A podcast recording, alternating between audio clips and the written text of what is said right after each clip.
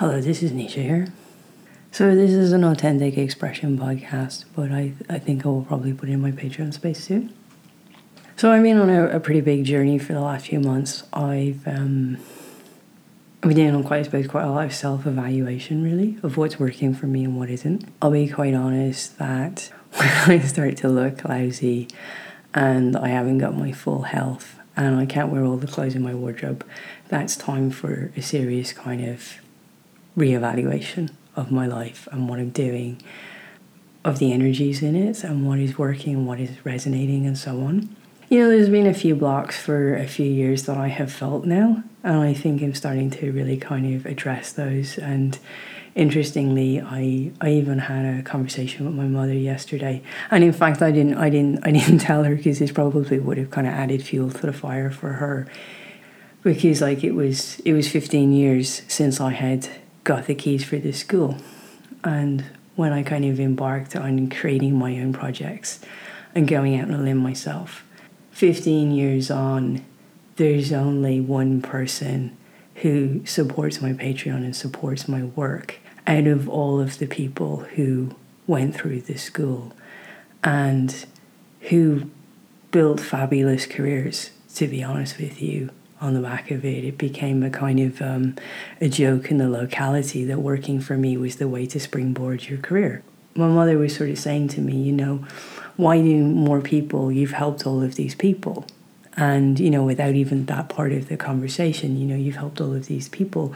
Why don't they share more of your work? And I've been reflecting a lot on that. I've been reflecting a lot on what works for me at the moment and one of the focuses in going into this year was to focus a lot on content, to focus a lot on podcasting again, to focus a lot in putting work out into the world, to focus a lot on my writing, because I realized that the period of time where I did that before was my healthiest, my most aligned, my best self, essentially that's not saying that I'm I'm never going to mentor people, and obviously there's a lot of people that I'm still in contact with and I'm still taking care of, and I feel very responsible to at the moment.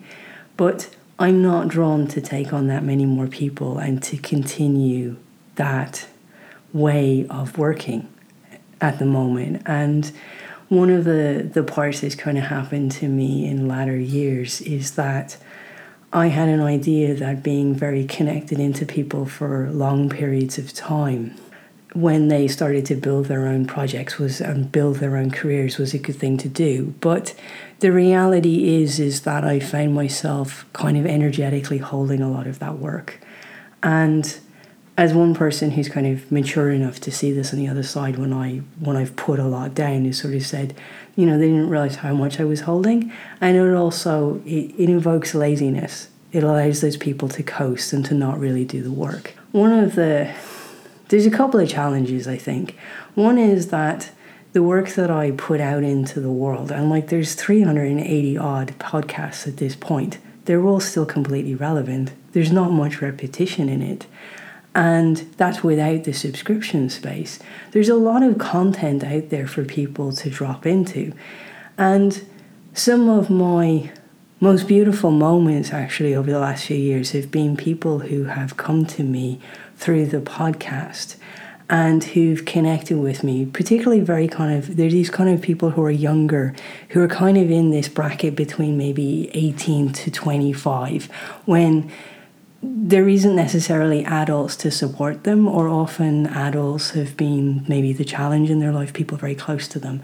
And they've listened to the podcast, reached out for minimal interaction with me, and done a lot of the work themselves and really turned their lives around. And that is like, it's so beautiful to watch.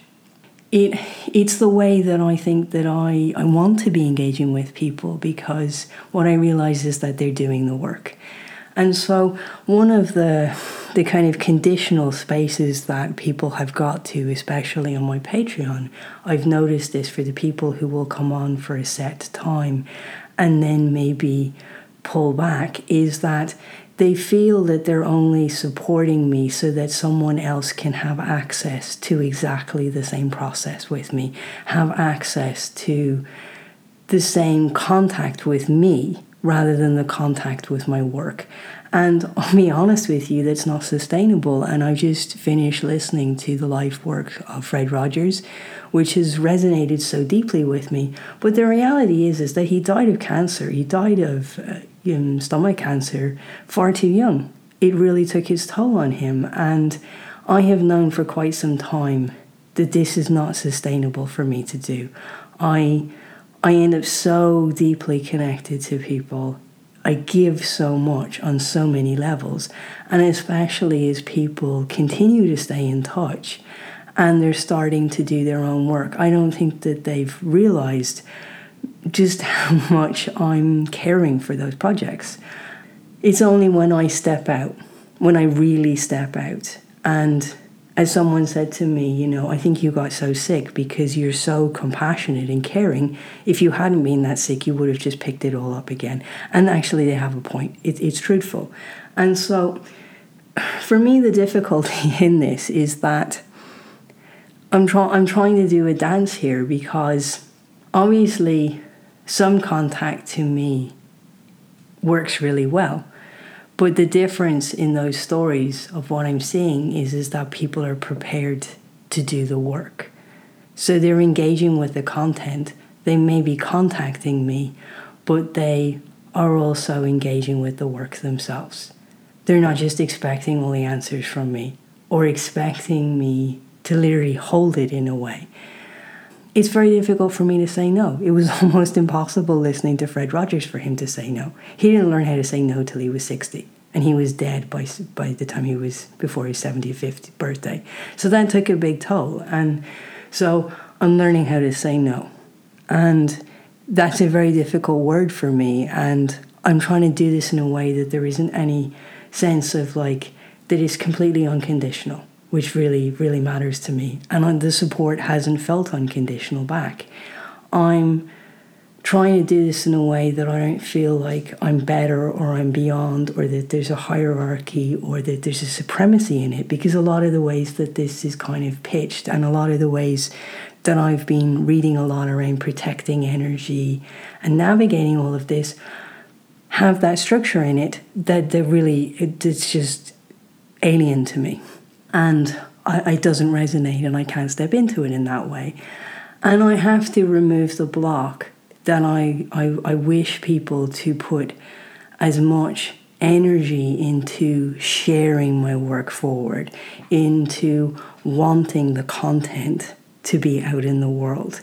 Not just me out in the world, but actually wanting the the content and the philosophies and the energies of the work out in the world that they that they, they don't just want people to have access to me. They want people to have access to the work and have access to the content. And that's a big shifting point. And that's what my mother is asking me, you know, why aren't more people sharing it?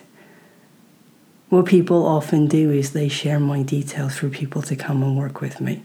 And there's only so many people. Increasingly, as, as time has gone on, because I have been still caring for so many other people and feeling so much of responsibility, there's only so many people I can work with every year, which really limits everything.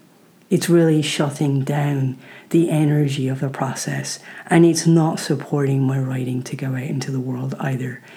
So, you know, I was watching an interview too that comes up very often for me with David Bowie, where he's like, you know, you can't create to keep people happy. You do your worst creation when you do that. Um, you have to do things outside your comfort zone.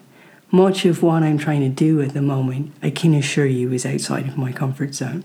To stay working with people one on one individually, that's that's a comfort zone, but it's also not sustainable for me physically.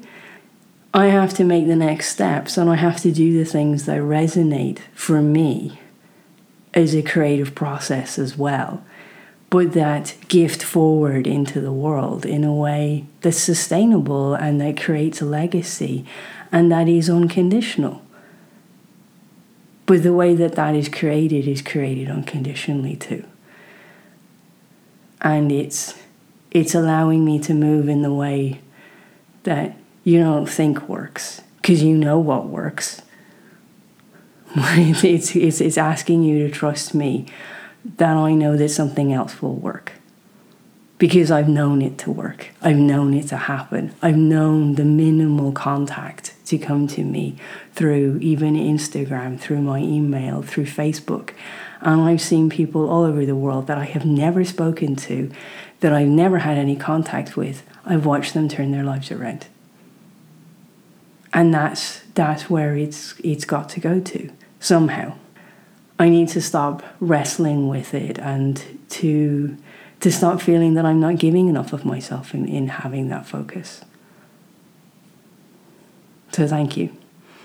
Thank you for the support.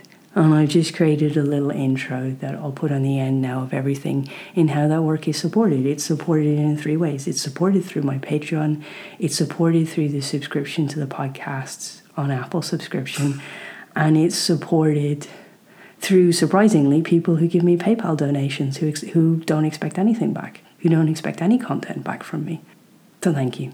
Thank you for being on this journey, and some of you for 15 years.